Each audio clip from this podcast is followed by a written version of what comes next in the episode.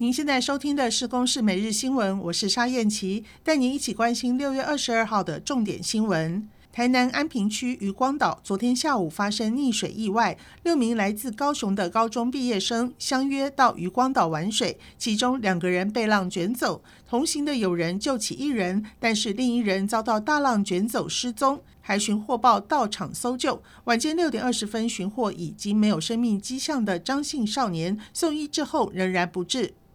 昨天是夏至，全台气温飙升，用电量超过三千八百五十万千瓦，不排除在七月以前用电量就会创新高。下周一就要公布电价，因为国际燃料大涨，外界预测七月可能涨电价，不排除企业用电大户率先调涨，而且可能只锁定用电大户，引起业界反弹。经济部能源局昨天预告修正《再生能源发展条例》部分条文修正草案，规定新建或改建达到一定规模以上的建筑物，必须设置一定容量的太阳光电。相关细节要在与内政部讨论，力拼年底前让子法出炉。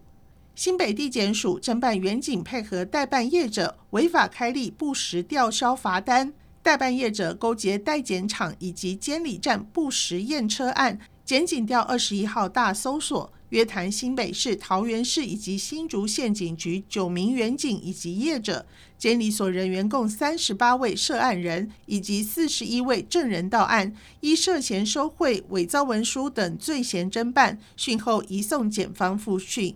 共机频繁扰台，昨天总计有二十九架次侵扰我西南防空识别区，创下今年到目前为止共机扰台数量第三多的纪录。共机频繁扰台，示警意味浓厚。我空军依照惯例派遣空军巡逻兵力应对，广播驱离，防空飞弹追歼。以上由公视新闻制作，谢谢收听。